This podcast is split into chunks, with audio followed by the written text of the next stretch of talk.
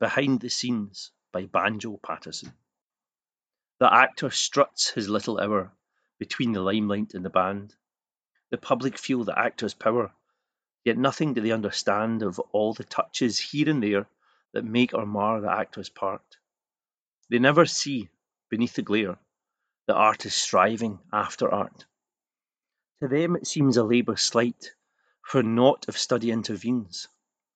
You see it in another light when once you've been behind the scenes.